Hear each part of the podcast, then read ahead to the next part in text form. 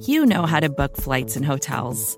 All you're missing is a tool to help you plan that unbelievable travel experience. That's why you need Viator. Book guided tours, excursions, and more in one place. There are over 300,000 travel experiences to choose from, so you can find something for everyone. And Viator offers free cancellation and 24 7 customer support for worry free travel. Download the Viator app now and use code Viator10 for 10% off your first booking in the app. Find travel experiences for you. Do more with Viator.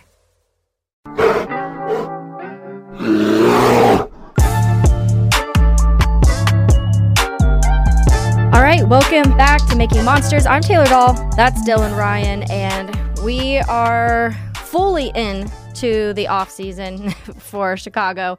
Um, I know some other teams, as in Kansas City, they are not thinking draft yet whatsoever. Um, the Eagles are not thinking draft at the moment, but pretty much every team, I think, outside of those two at this point are looking at the draft. And I think even here in Jacksonville, who played in the divisional round, they just started this week getting into their draft talk, I've heard, but they haven't um, had as much time looking into it as we have here. We are on what this is our fifth, I think it's fourth much or fifth yeah. draft talk episode. Yeah, Um, to like I think it's like been like a, what like almost it feels like it's been a month since the regular season ended, but it's Yeah. only been like what three weeks something like that. Yeah, so I guess well, it's like a month. and- so Yeah, because I think the last, I don't know, it was like the ninth or something. I can't Yeah. remember at this point, but it's February 1st, and we are now, what does that give us? Like two, oh, less than three months away from the NFL draft. it's such a long time. I know. It's, Um, I but want it to will be here sooner. fast Yeah. because right now I, I saw something yesterday. Uh, Rich Eisen, I think it was, who who he's having Justin Fields on next Thursday. By the way, so if anyone wants to listen to that, I'm sure it'll be some interesting stuff on there. Um, but he was kind of just going into detail about how it's going to be a rough few months for Justin Fields because there's going to be all of these things of people saying he shouldn't be kept. Like he needs to be traded. Bryce Young's better. CJ Stroud's better. They're have a better. They're better passers. They're better this. And he was pretty much saying like Justin Fields doesn't need to worry about that because he does think that he is the quarterback for the Bears, but he's going to be hearing a lot of chatter. Sometimes it's not easy when you're being told that like you are not as good as somebody else, especially when you just someone like Justin who just worked his ass off all season to even like try to keep us afloat at all. Um, but I, I kind of liked it, so I'm interested to hear that, hear Justin talk to him and just see, you know, like Justin's feelings of this offseason.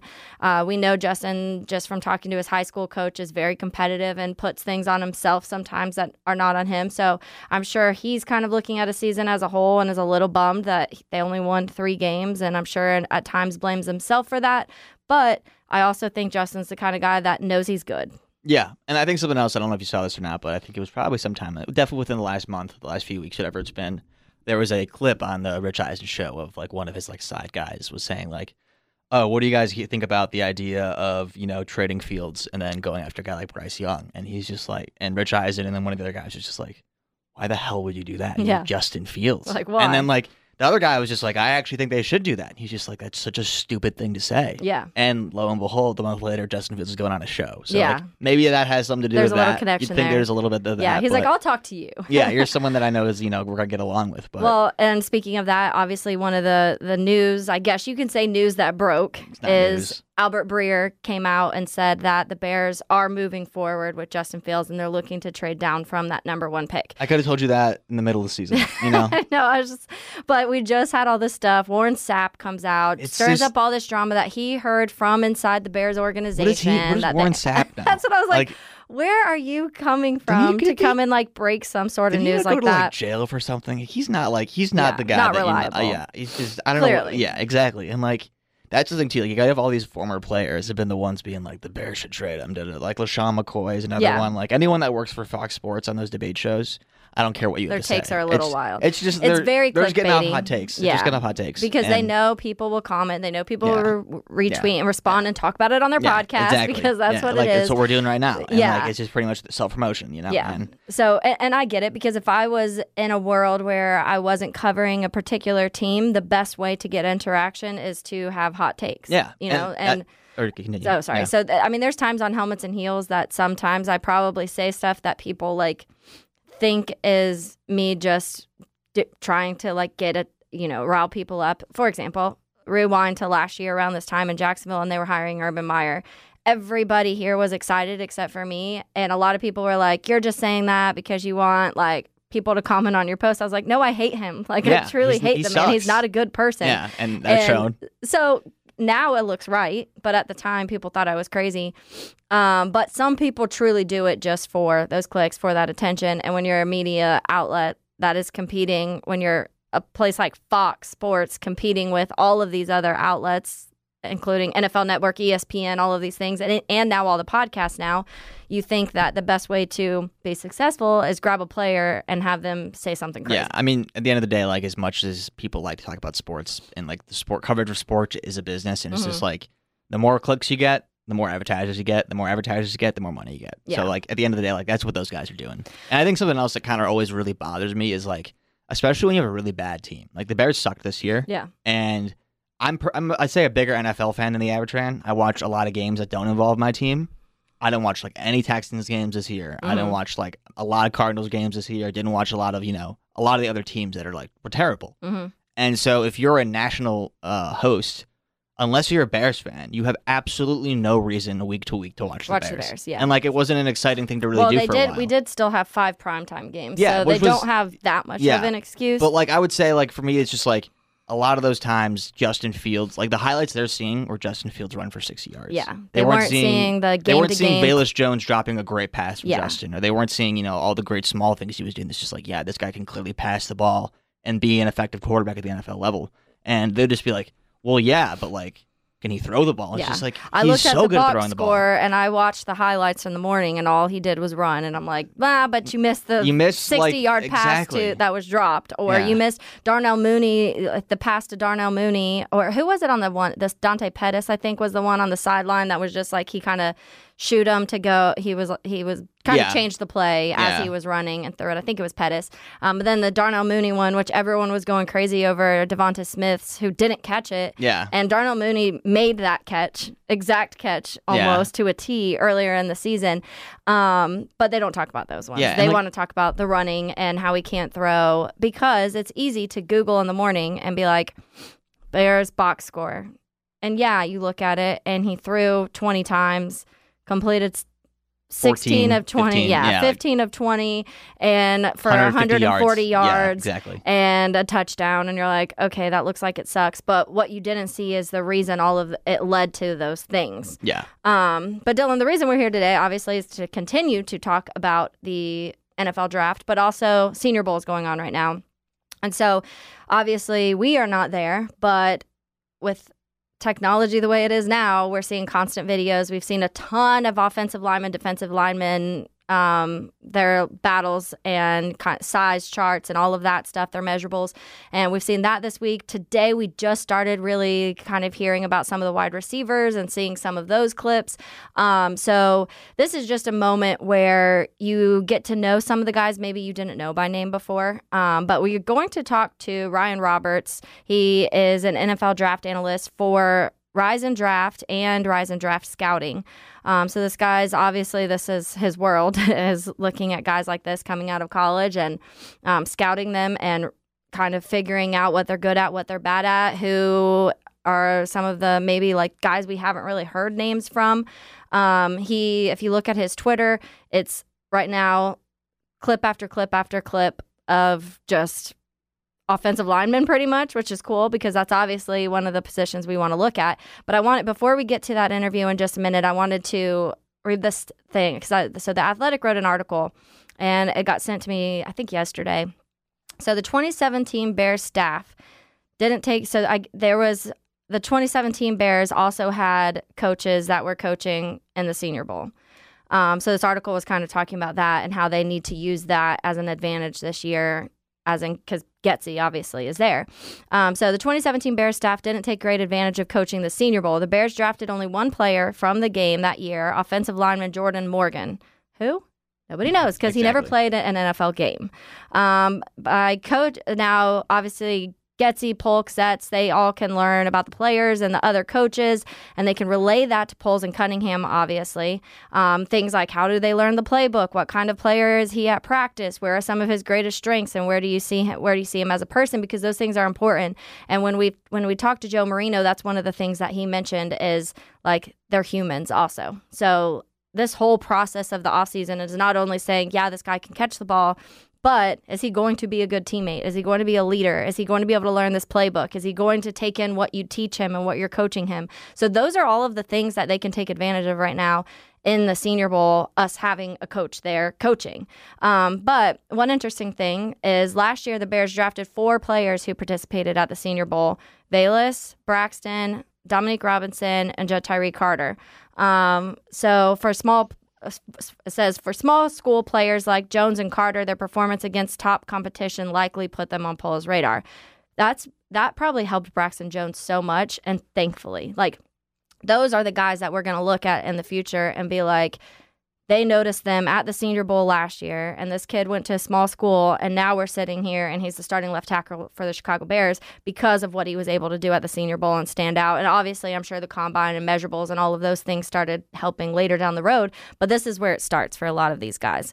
Um, so it, it'll be really interesting to talk to Ryan to see some of these guys that he thinks are standing out because we've talked a lot about Will Anderson, we've talked a lot about Jalen Carter, we've talked about um, Bresee at this point, and we've talked about some of JSN and some of the wide receivers, but there's a billion names right now that are floating around, and some of these guys I never even heard of. Um, so it'll be interesting. So we'll get to the interview with Ryan Roberts from the Rise and Draft, and then we'll just recap that a little bit. Support for this show comes from Sylvan Learning. As a parent, you want your child to have every opportunity but giving them the tools they need to tackle every challenge, that takes a team. Now more than ever, educational support tailored exactly to what your child needs can make all the difference. That's why parents have trusted Sylvan Learning for 45 years as the ultimate teammate in their child's educational journey, instilling in them a love for learning and a passion for reaching the next level. And Sylvan's Insight Assessment can identify gaps in learning and areas that could be of concern for your child. It's a 360 degree view into your child's learning that you can't find anywhere else and helps ensure that your child didn't miss something in school that might put them at a disadvantage in the future. And right now, it's the best price of the year at $29. Go to sylvan29.com to learn more and get your child's assessment for only $29. That's S Y L VAN29.com. All right, now we are joined by Ryan Roberts. he's the NFL draft analyst for Rise and Draft. You can find him on Twitter at Rise, the letter N, draft. Um, Ryan, thanks so much for joining us. We're super excited. Obviously, for Chicago Bears fans, this is a very exciting offseason, probably the most exciting offseason we've had um, ever, at least in my lifetime ever, because there's just so many, so many possibilities with what is going on with having the number one overall pick and having a first round pick in general because we didn't have one last year. Uh, so I just want to get into some of these guys um, at the Senior Bowl a little bit and talk about some possibilities for the Bears and the draft this season um, because it's really in full swing for us right now. So let's start with some obvious news that's been kind of going around. Albert Breer today uh, kind of came out and was like, hey, the Bears have said they are moving forward with Justin Fields and they're looking to trade that first overall pick. There have been some rumors otherwise recently. Guys like Warren Sapp have come out and said, no, they're talking about trading Fields and drafting Bryce Young and all of these things. So I want to hear your opinion on Justin Fields comparable to Bryce Young and CJ Stroud and what you see in that. Yeah, I, I mean, I, th- I think the, the, the circumstance that makes the most sense, I think, is the one that Albert Breer kind of put out there in the universe today. It's the fact that Bryce Young is a tremendous player. He's my top quarterback in the 2023 NFL draft, but I don't think that he is. And I did have him.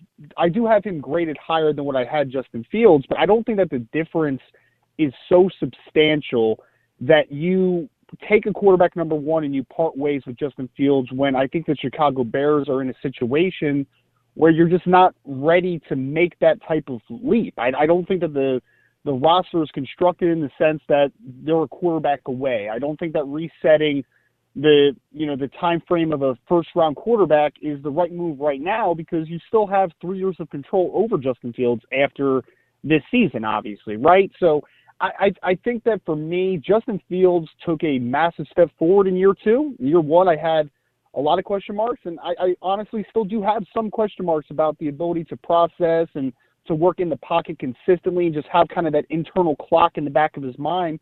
But I think that you saw this year that the development he had from year one to year two is is very promising. And I think that the Bears are in a situation where trade back while you can, while there's a quarterback up top this, of, of a Bryce Young's caliber, along with the C.J. Stroud, and the NFL also for some reason really likes Will Levis. So if you want to kind of mortgage that pick to get as much additional draft capital as possible to trade back, I think that that's the way to go because I do think that Justin Fields is an extremely talented player, and with the right players around him, I do think that he can be a franchise quarterback. So I, I don't think that parting ways with him is a, a wise decision because I just don't think that the difference between him and let's say a Bryce Young up top is so much so that you make that jump just to get two extra years of of quarterback control, in my opinion, from a contract perspective.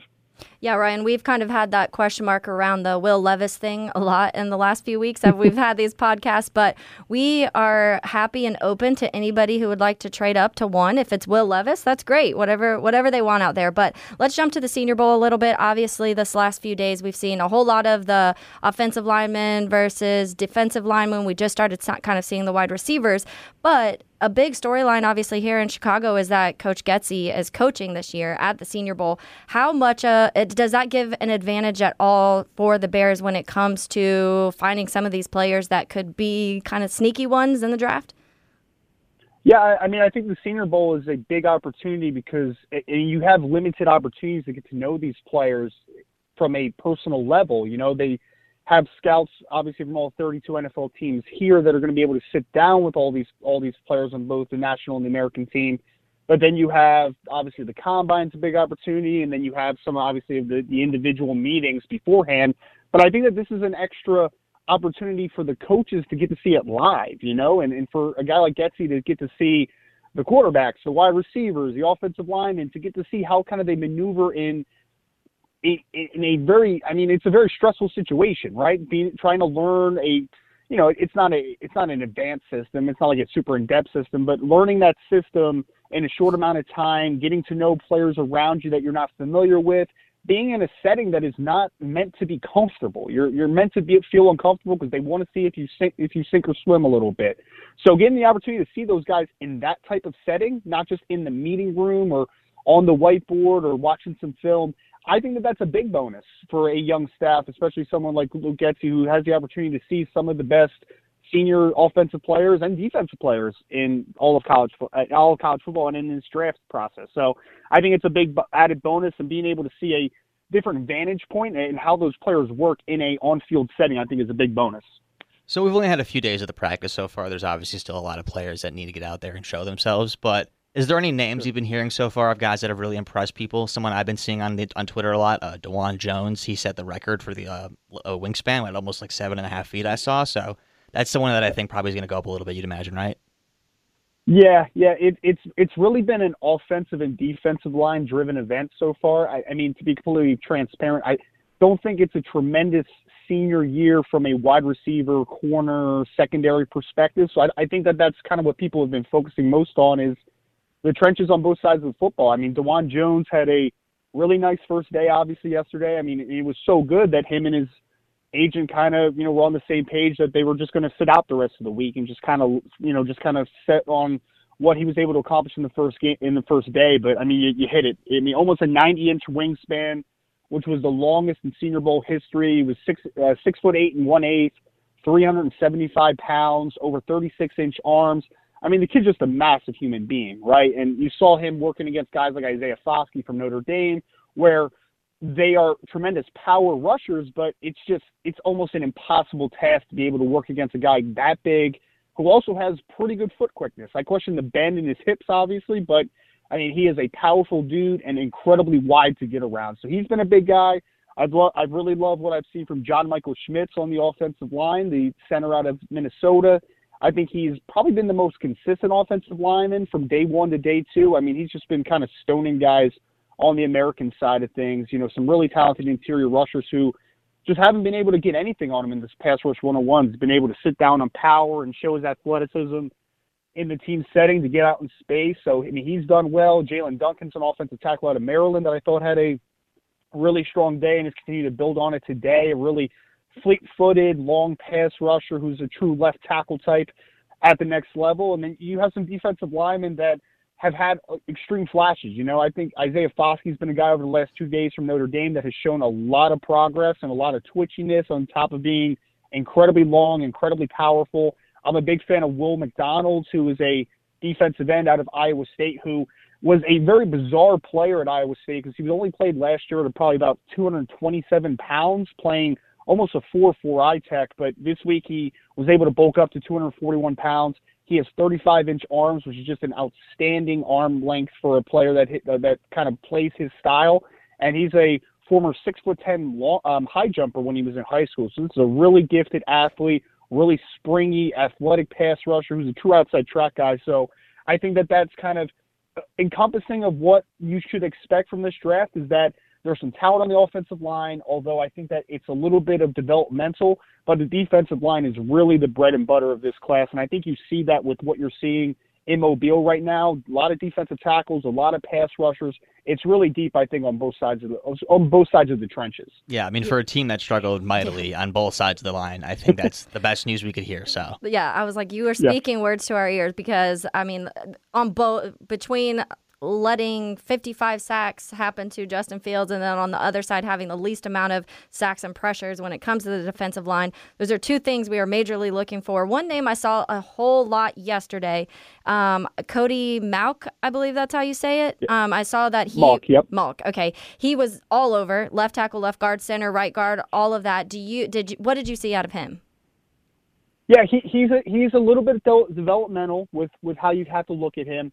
I, don't I don't think that he's a guy that year one you're going to get the most out of because he's still developing from a power perspective. But I mean, it's it's a it's the most hilarious thing in the world eh, for anybody out there that just kind of wants to go look at his profile for North Dakota State because there's a historical tab that you can look at and see kind of the progression of him as a player. I mean, he came to the to the program as a 6'4", 230 something pound tight end, and now he's a you know listed at six foot four and a half, six five, somewhere in that ballpark and he's now over 300 pounds. And wow. I, I think that what's really substantial about him is that he's a really gifted athlete. That tight end background shows up on film tremendously. He's a really smooth mover, good lateral quickness, good ability to mirror match and pass protection, just a lot of really nice traits. And he's kind of spent some time not only at offensive tackle, which he played at uh, North Dakota State this week, but he also has been playing a lot inside at guard. So plays with a big, a great temperament, really nice athlete.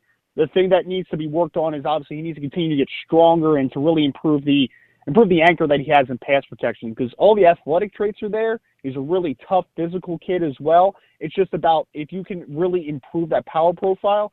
I think he's a young man that could start at right tackle down the line. I think he could definitely start inside at guard. I even think that there's some teams that I've talked to that like him as a center as well. So he's got some alignment versatility, some positional flexibility, and I really think that he has a lot of traits to work with. It's just about kind of really accentuating those strengths and getting the most out of his profile because there is still some rawness, but there's a lot of upside to him. Yeah, those are some of the things. Just because I, I was seeing his name a lot, and sometimes you see those names because of their personalities. And he immediately became, it kind of took me back to like the Ben Bartch Senior Bowl, where it was just yeah. kind of quirky. And like immediately you're seeing all of these people give him attention because then it was his weird shake. This kid is missing his two front teeth. And it's just like, yeah, it's funny. He mentioned it, but like, I, I think I, I knew him much more as like the way he looked before I knew him as a football yeah. player because like over the last two years, that's gone viral at least like four or five times. So yeah. he definitely is someone that he's been on the radar for a lot of people. Um, so some a story that doesn't affect the Bears as much, but I feel like it's been a big story nationally speaking recently. Stetson Bennett, you know, he gets arrested uh, at a time that the Senior Bowl is going on. Jim Nagy, president of the Senior Bowl, comes out recently and says, like, yeah, he decided not to come here. I think it could have benefited a lot. Clearly, you know, with the situation he had going on with him getting arrested, you know, you didn't want that to happen.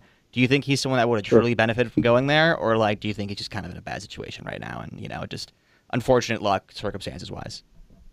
Well, I, I mean, it's very unfortunate. I, I don't wish any negativity upon these players, especially in such an important process. You know, I mean, they're on the cusp of making millions of dollars and generational wealth, obviously for them and their families. So I feel really bad that everything is kind of working the way it is. But there, there's just there's been a lot of red flags behind the scenes, to be honest with you guys. You know, it's not so much just the Senior Bowl thing because I disagree with the the decision that he made. I do full heartedly. Like I, you know, you can accept the decision, you can say that it's his decision, and that's you know all true. But at the end of the day, I mean, he was being projected as a mid to late round draft pick. Like this wasn't a kid that was going to go in the first round. So I don't think it's a wise decision to just kind of rest on your rest on the tape that you had and just say like I don't have anything to prove. I, I don't think that's true. Like I think you have a lot to prove and and you know, people wanted to argue like, oh, he's a 25 year old guy, and how much development does he have? It's not all about just what you do on the field at the Senior Bowl. You know, it's the ability to sit down with those co- with those coaches and with the with the decision makers and the scouts and everybody that's in attendance and sell yourself. You know, like it's a resume building process, and I, I don't think it was a wise decision because especially at the quarterback position. For a guy like Stetson, who's not going to wow anybody with physical traits, like he had a chance to sit down and really show himself and sell himself to a program. And I think he missed a massive opportunity. And then when you hear obviously what happens, you know, getting you know the public intoxication stuff down in down in Texas, like it's very unfortunate because I mean my first impulse is like that probably wouldn't have happened if you were you know training for the Senior Bowl or mm-hmm. if you were up you know traveling to the Senior Bowl. So it's unfortunate that all this stuff happens, but then you also hear things of you know that he, some scouts that he's had in, in conversations with like there's been like this just weird you know kind of tension and, and him kind of portraying himself as a, a kid that kind of knows everything and doesn't need help and it, there's just been really mixed reviews on Stetson from a wide scope so I mean, yeah, he could have definitely improved his stock. He could have really, I think, laid some of the stuff to bed that's kind of going on behind the scenes. But right now, I think Stetson had a good opportunity to be drafted in, in April. And, and right now, I mean, I would bet against him being drafted right now unless something completely changes. Because now, I mean, he has the arrest on his record. He's got the, you know, the, the inability to showcase his talents in Mobile. And then he's got all this rumblings behind the field, as, uh, behind the scenes as far as his – conversations with scouts and just how he's kind of presenting himself. So I, I think that it's very unfortunate, but he's kind of you know he's kind of built the bed that he's lying in right mm-hmm. now. So it's it's as as unfortunate as it is, it, it, was his decision on what's happening right now. Yeah, and I, the thing I'm most disappointed about in the whole thing is we didn't get another Baker Mayfield video of him just getting absolutely laid out by a cop or something when he got arrested. But I mean, I couldn't agree with you more on all that stuff. I mean, I feel like the big question at Stetson Bennett at Georgia was just like he's surrounded by all of this amazing talent. Can he actually do it when he's yep. not there? And the Senior Bowl would have been a great place to show that you know, clearly he's like, oh, I can go party, celebrate the championship a little bit more, and all that stuff. So like, those do sound like some very negative attributes. So it's a little bit scary yeah. considering a guy who's like not for sure locked in to get drafted by any means. I'd say. Well, and that's what's interesting because we see the. I mean, we saw what happened to George Pickens last year, and that was just the rumblings of maybe his personality and him not, you know, some of the off the field stuff. And this is even more serious than that. And it's a player who was already not going to go very high.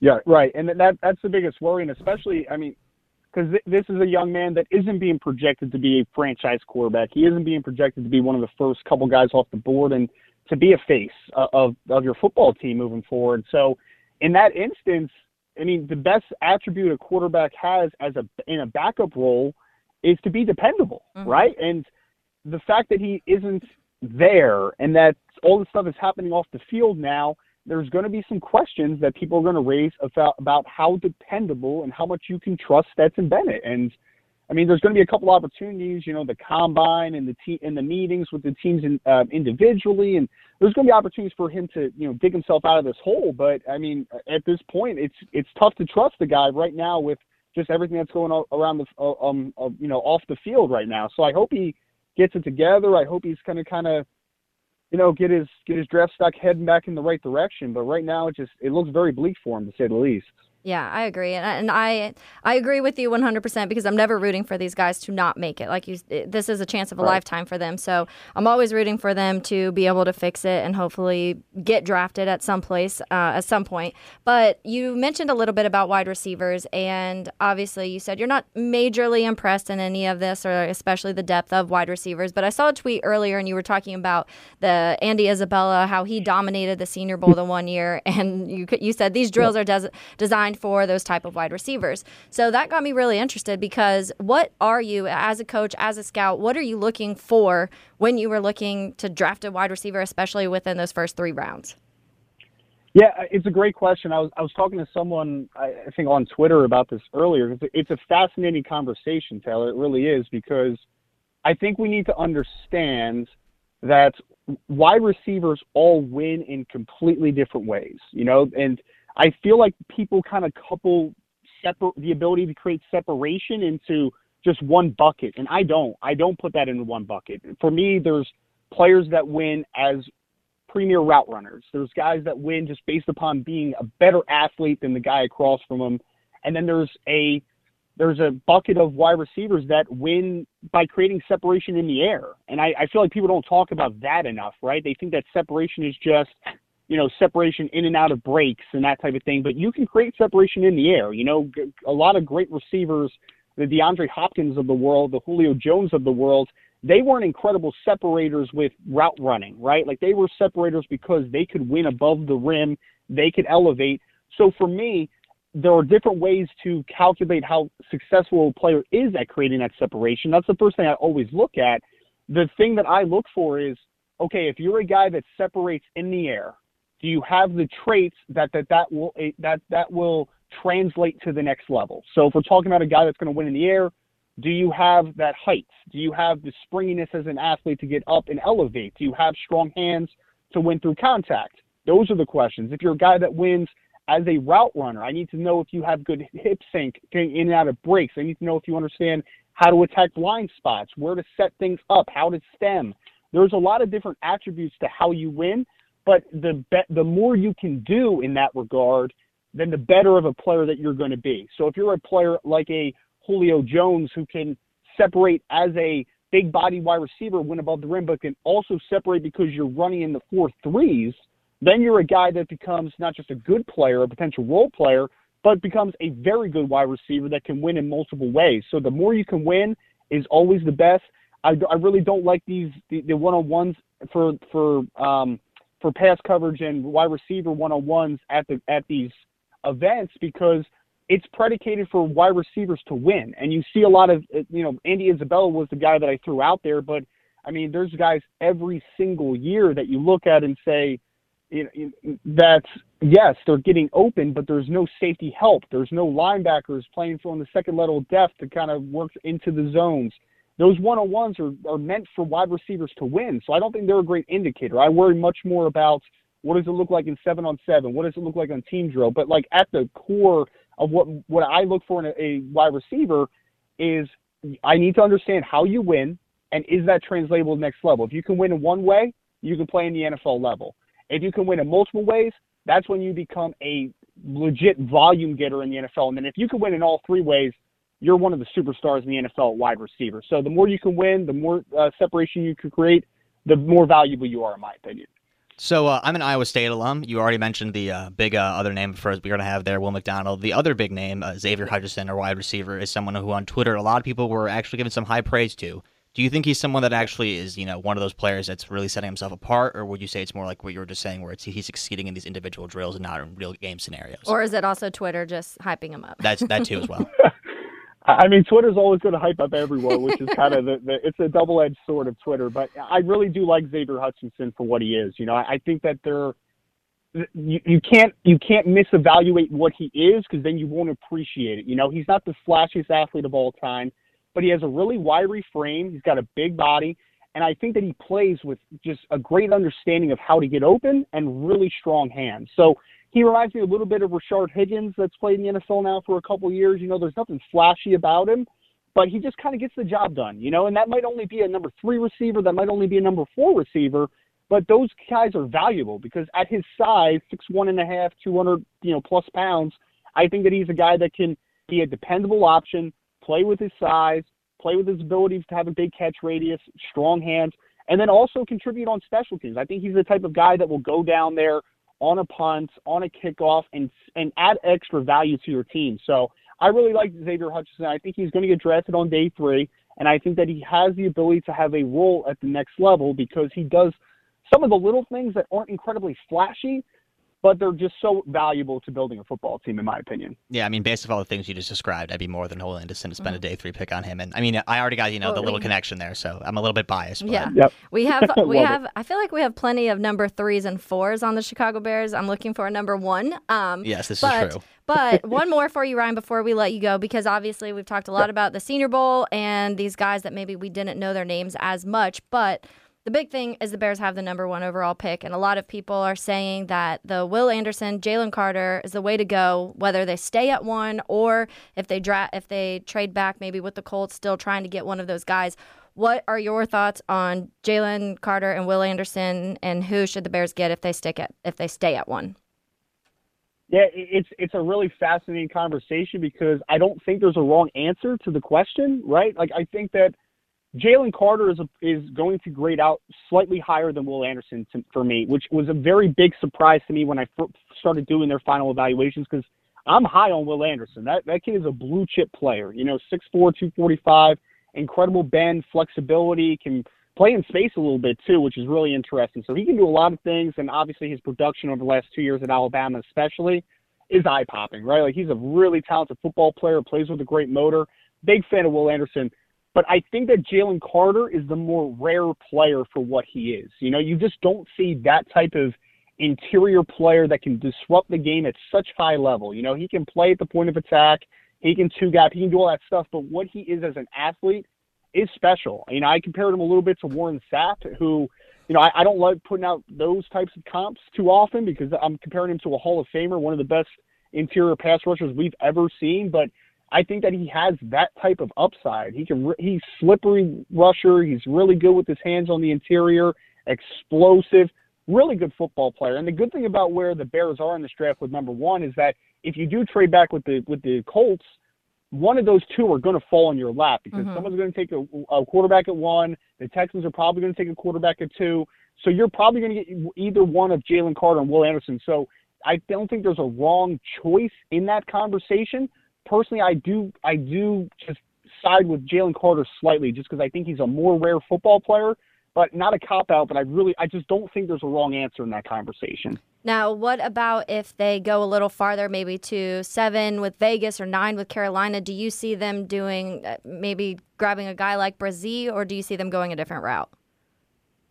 It, another great question. I, I would say that for me, Bresee's your last chance to get a legitimate top 10 talent on the defensive side of the football in the top 10. I know that there's guys like Tyree Wilson, Tyree Wilson, excuse me, from Texas Tech that a lot of people like.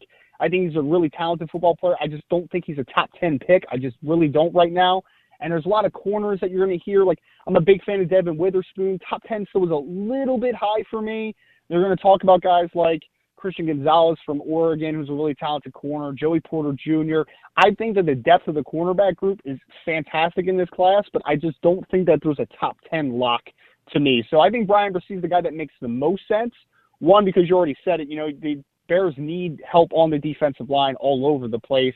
And Bresee's a player that, I mean, he was recruited as a strong side defensive end originally coming out of high school. Like he played on the edge and obviously he settled into more of a three tech nose role for Clemson. And he missed a lot of time over the last two years. You know, two years ago, he's dealing with the injury that obviously cost him a lot of the season. This year, the unfortunate circumstance of his of his daughter, I mean daughter, his his little sister passing away from cancer was really unfortunate. But unfortunately, he had to miss a couple of games due to it. So he's missed a lot Mhm. of time. But Bryan Bresee has special talent. I mean, he's 6'5", 300 pounds, long arms, can play anywhere from a shade nose all the way up to a five at times. I think he's a special talent. It's just you have to kind of bet on the traits a little bit with him because he just doesn't have a ton of production due to certain circumstances over the last couple of years. Well, I just wanted to say thank you, Ryan. Um, a lot of good information there, and a lot of players that now I have to go watch some film and see. Ready to hit the YouTube. yes, here we go. Um, but enjoy your, I guess, crazy next few months as you prepare for the draft. Uh, thank you both so much. I really appreciate it. Thanks. Have a good Thanks. All right. Well, thanks to Ryan. Obviously, um, as I mentioned earlier in the podcast, he is very, very well informed in all of these things. Um, there's, uh, I know a lot of the people. He w- got very technical on a lot of things, and I really liked hearing the the different the three types of separation. Uh, it's very interesting because it is at when you're watching a wide receiver and when you look at numbers, even when you look at I, I saw a stat recently talking about the Bears having I think the third lowest wide receiver separation this last season. Um, and now I'm curious as to like what level of that? Was it was it all three bad? Like who was any of them getting like a certain a certain one of those separations? Obviously we know there wasn't a whole lot because Mhm. there were we just by eye you can see that type of thing. But it makes me want to go back and kind of watch some of the games that things were maybe clicking a little better and see if some of those poss- those- some of those things were happening. But it's also interesting because I don't know who I want Jalen or Will. I feel like It's- I- every everyone podcast, says the same someone thing. said, well, someone Yeah. says something different. I feel like because Yeah. Joe Marino was full on Will Anderson. Like he's the best prospect. He's the best guy. He's number one on their big board. And he says Jalen Carter he has rated higher, and he loves Jay. Like he loves both of them. Yeah. But he says Jalen Carter ha- has a slight edge over it. And so I'm like, I keep going back and forth. Oh, but and then the one thing that I think he pointed out about Jalen Carter is just like how, and we've talked about this briefly, or probably more than briefly, actually, but just how much he can help that interior and how much the interior helps the outside. Yeah. And I think that's what is going to be so interesting to watch this next few months. But obviously, that's going to drastically change if they get an interior veteran guy. Yeah, and what I meant by this, a lot of people are saying the same thing. Is I don't think anyone's really had that strong of Yeah, opinion they're all either like way. they're close. They're just everyone's Yeah. just like I like you know Jalen Carter for this, this, and that reason. But like if I end up with Will Anderson, I'm still thrilled. Yeah. You know, so like that's kind of more what I was saying. Where it's just like no one has really been like Jalen Carter, don't pick Will Anderson. Yeah. You know, it's just like you can pick Jalen Carter. I like him more. Yeah. But like Will Anderson's also a fantastic. yeah, like you won't. You're not getting like you don't need to be bummed if you have to take Yeah. Jalen It's instead not like of Will. yeah, it's not like the difference of like for example drafting like you know Myles Garrett number one and then Yeah. Mitch Trubisky number two. you know, like it's not, not like that kind of with that. difference. And so But I, I am getting a little, I am starting to get a little anxious about the fact that, like, I do not want to, I really, really hope the Colts give us what we want. yeah, Like, that's where I'm at right now in my mind because I get it. If you go to 7 9, you can get a guy like Bresee.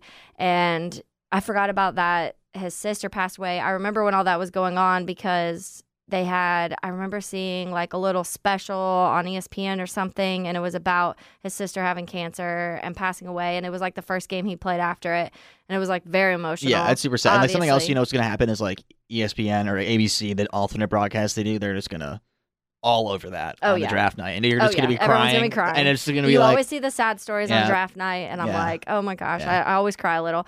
But yeah, so somebody like that, obviously, he said is a good, but they need work. And so, like to me, I'm just like, Colts, come on, yeah, you need a I want four, I want four. you guys want one. You've had the 75 Texans quarterbacks are in the at last two. five years. You gotta Yeah. hop them to get your guy. You do not want Houston to take your quarterback. it just it makes too much sense. That's really what it is at the end of the day. And I feel like it's so it's so rare that these trades that everyone's talking about like constantly is like end up happening and like Yeah. that's a part of me that freaks me out so much. But it just really makes too much sense for that Colts trade. I know, and Yeah. like for everybody. Yeah, like all sides and like even like with the Texans, you could Yeah. argue with the same thing with But them. the, and like, then you know Houston's going to be on the phone because they know They that Colts like- are going to be on the phone. So they're going to be like, "Well, we'll give you this," but then the Bears are going to be like, "Well, the Colts are giving us more because we have to trade down to four. yeah, And for you, like, because the Texans aren't going to give us as much for one spot. The Colts, knowing they have to skip over Houston and move up those few more spots, are going to have to offer a little bit more. But we can still get one of the guys. Like, Yeah, I- worst case, I really we're getting want- Will or yeah. Jalen, whoever Arizona doesn't want, whoever trades And, up like, with Arizona. ideal and that's scenario- if another quarterback doesn't. and that's an ideal scenario. Like maybe uh, Arizona trades down to two, and we have our choice of the two of them. Yeah. you know, like that's very real. Oh, what do we do? Then that's stressful. You know, maybe, hey, maybe we trade out again. You know, maybe one of them's still there. Ryan, Yeah. you make this decision and you better be yeah. right. I think something really interesting though, going back to our conversation we were just having, um, something he mentioned about Andy Isabella. I think that's very interesting because Andy Isabella was selected before DK Metcalf in their draft, and DK Metcalf is someone throughout the whole combine process, the whole thing, was he got the initial bump of just like, oh my god, look at this guy, he's an athletic freak, and then almost instantly when he had to actually start testing things. People were just like, he can't turn quick enough. He can't do this right. Yes, yes, whatever. Like, he's not good enough to be more than just a guy who runs fast and runs Yeah. straight. And Andy Isabella, on the other hand, is someone who tested through the roof at the Yeah. combine, at senior days, and all of this stuff. And they've had completely opposite careers. Yeah. Where like DK has been nothing but successful. Mhm. Andy Isabella, I can't think of one thing he's done in the NFL at this No. point. You know, so it's like it's very interesting to see how like as much as these scouts and these tests we think project, you know, Mhm. who's going to be good or not. they're just completely wrong in that case. Yeah, and, and that's what that's when you start getting fooled by the measurables and Yeah. the eye test type stuff. And as much as the eye test is good, there's certain times when you're those things happen and we hear about these guys and they run this fast and they have this much separation and they haven't dropped a ball all the time but uh, the whole time but like he just mentioned when you're not fully playing with the corner or safety that is having to guard you like as in an NFL game, it's a different world. And so that's when you have to go back to film and that's when you have to go back to like college because when these guys are at Senior Bowl and they're just it's a lot of drills and it's cool like you can get certain things out of these drills but they're not playing real speed football Yeah. and then you also the nfl is an even faster speed than college football so Yeah. you have to also say okay they could do it successfully at this level but can they do it when you notch up the speed Yeah, and I think something else to really look at is like as you mentioned, like there is very rarely a scenario in the NFL where you're a talented receiver and you have a one-on-one matchup. Yeah. there's always some kind of help somewhere mm-hmm. coming, and like maybe they're not getting double teamed, but like having a safety over top just to prevent you from running straight Yeah. makes it harder. yeah You know, so like not being able to deal with those things in the live game scenarios definitely is it's a lot more difficult for the scouts. yeah And something I do feel like the Senior Bowl really is. I think it's not more like unless you are like a Dawand Jones, where like your measurables just has to be like way crazier than everyone thought. I feel like it's more something that like people don't want you to play poorly in, rather than they want you to excel in. yeah Because you're uh, you're not you're not just playing against college football players. You're Mhm. playing against some of the best college football players, and you're no longer just like you know the best player on your team. You're the best player in a group of good players. So if you can still manage to be like successful and maybe not necessarily like look poor amongst that group, it probably gives them a lot more confidence in how you compete at the next level. I'd say. Oh, for sure. And you, you mentioned the Dawand Jones because, first of all, insane. Like, if people do not know his measurements, he He's gonna be a first-round pick now. six eight, 375. His hands 11 and 3 eighths. That's like double Kenny Pickett's. Yeah, he's Kenny and like something else. I think he's got like arm 36 5 eighth wing 89 4 eighths so last year the reason why Travon Walker, one of the reasons why Travon Walker shot up so much when it came to all of the measurables in the combine and all of these things, other than like the weird workouts he was doing and was getting some attention through that, his arms were 34. Yeah, And that was like one of the things where they were like, whoa, this guy has 36 and 5 eighths. yeah. Because as big Like, of a deal as it is, like if you can grab the other guy before he grabs you, Yeah, you have the advantage. what it's about. Yeah. Yeah. and like he was playing next to Paris Johnson on the Ohio State offensive line, who's been looked at as possibly like the top tackle in this draft next to Skoronski. And clearly, I feel like he kind of just got outshined a little bit being at the right tackle spot because like Yeah. this guy is a physical freak. Yeah. So like I, he was like looked at as like a Whew. second, third round pick before this. I'd be shocked if he's not a first rounder now. Yeah.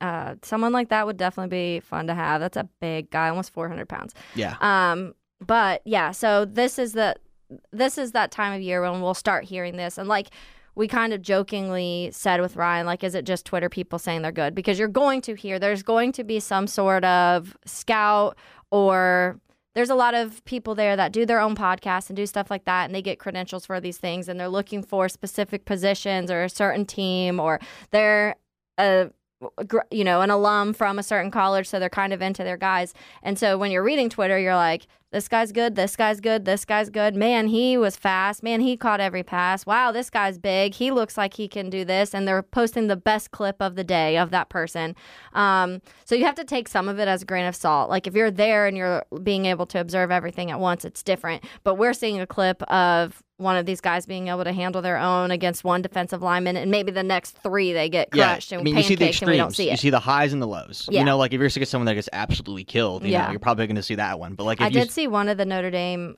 Who was it? One of the Notre Dame guys got the defensive end? pancaked. defensive like, end, Bad. oh got oh got pancaked. got Oh yeah, that's not yeah. good. Like yeah. I was like, oh, Yeah, there was not there was pretty. I don't remember who it was exactly, but there was this one running back trying to block a linebacker, and like he didn't even touch him, and I was just Zeke. like, yeah, His name is Zeke. yeah, I yeah, and like it's just yeah, like not great, not what you Yeah. want, but yeah, the Senior Bowl is one of those times where like you can really find the gems, and I do think having Getsy and the coaching staff there, it's gonna be really helpful, and Mm. I'm excited for it, which is kind of weird because I've never really been excited for the Senior Bowl, but Yeah. it'll be cool to see what comes out of it. So Yeah, for sure. All right. Well, uh, that is another episode of Making Monsters. Uh, we'll have another one next week. And obviously, we'll know even more Senior Bowl stuff by then um, because it'll be completed. Uh, so we'll have a lot more on some of these guys. Hopefully, we get a guest who maybe we can talk about some of the like what you don't want out of these guys because with Ryan, we talked a lot about like what do you look at for the wide receivers? What are you seeing the good out of the offensive lineman? Maybe we can get some of the bad, like Yeah. who is not performing well. What do you look for to just say no, this guy cannot be an NFL player? Um, things like that because it'll be it'll be fun to just kind of hear the opposite, you know. So maybe we'll we'll aim for that. But either way, uh, this has been so far a pretty fun. We made it through January. Now we've got to make it through February and March and almost all of April. It feels like years. Like as as much as it's, I know it's gonna fly by and we're gonna be there and it's gonna be draft night, but it just feels like such a long time from now. it And- does. But All hey, right. it's it's exciting because we haven't done anything and we got all the potential in the world still. So Oh, yeah. it could go amazing, but Yeah, you know maybe sure. it goes poorly. But I think it's gonna go amazing. So All right. Uh, well, that is Making Monsters. I'm Taylor Doll. That's Dylan Ryan. We will catch you guys next week for some more Senior Bowl draft talk. see you then. First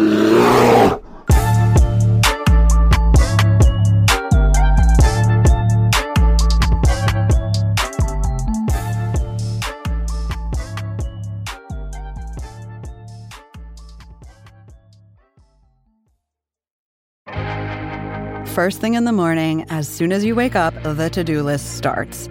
Does the car need gas? Hopefully those leftovers are still good. Why did I get CC'd on Call the mom? No. You can't escape the to do list, but you can make the most of your me time with a relaxing shower using Method Hair Care products. Try Pure Peace Volumizing, Simply Nourish Moisturizing, or Daily Zen Shampoo and Conditioner for daily use. All formulated with long lasting fragrances and are safe for color treated hair. Reconnect with the best version of yourself. Visit methodproducts.com to unleash your inner shower. More to dos, less time, and an infinite number of tools to keep track of. Sometimes doing business has never felt harder, but you don't need a miracle to hit your goals. You can just use HubSpot because their all in one customer platform can make growing your business infinitely easier. Imagine this high quality leads, fast closing deals, wildly happy customers, and more benchmark breaking quarters. It's not a miracle, it's HubSpot. Visit HubSpot.com to get started today.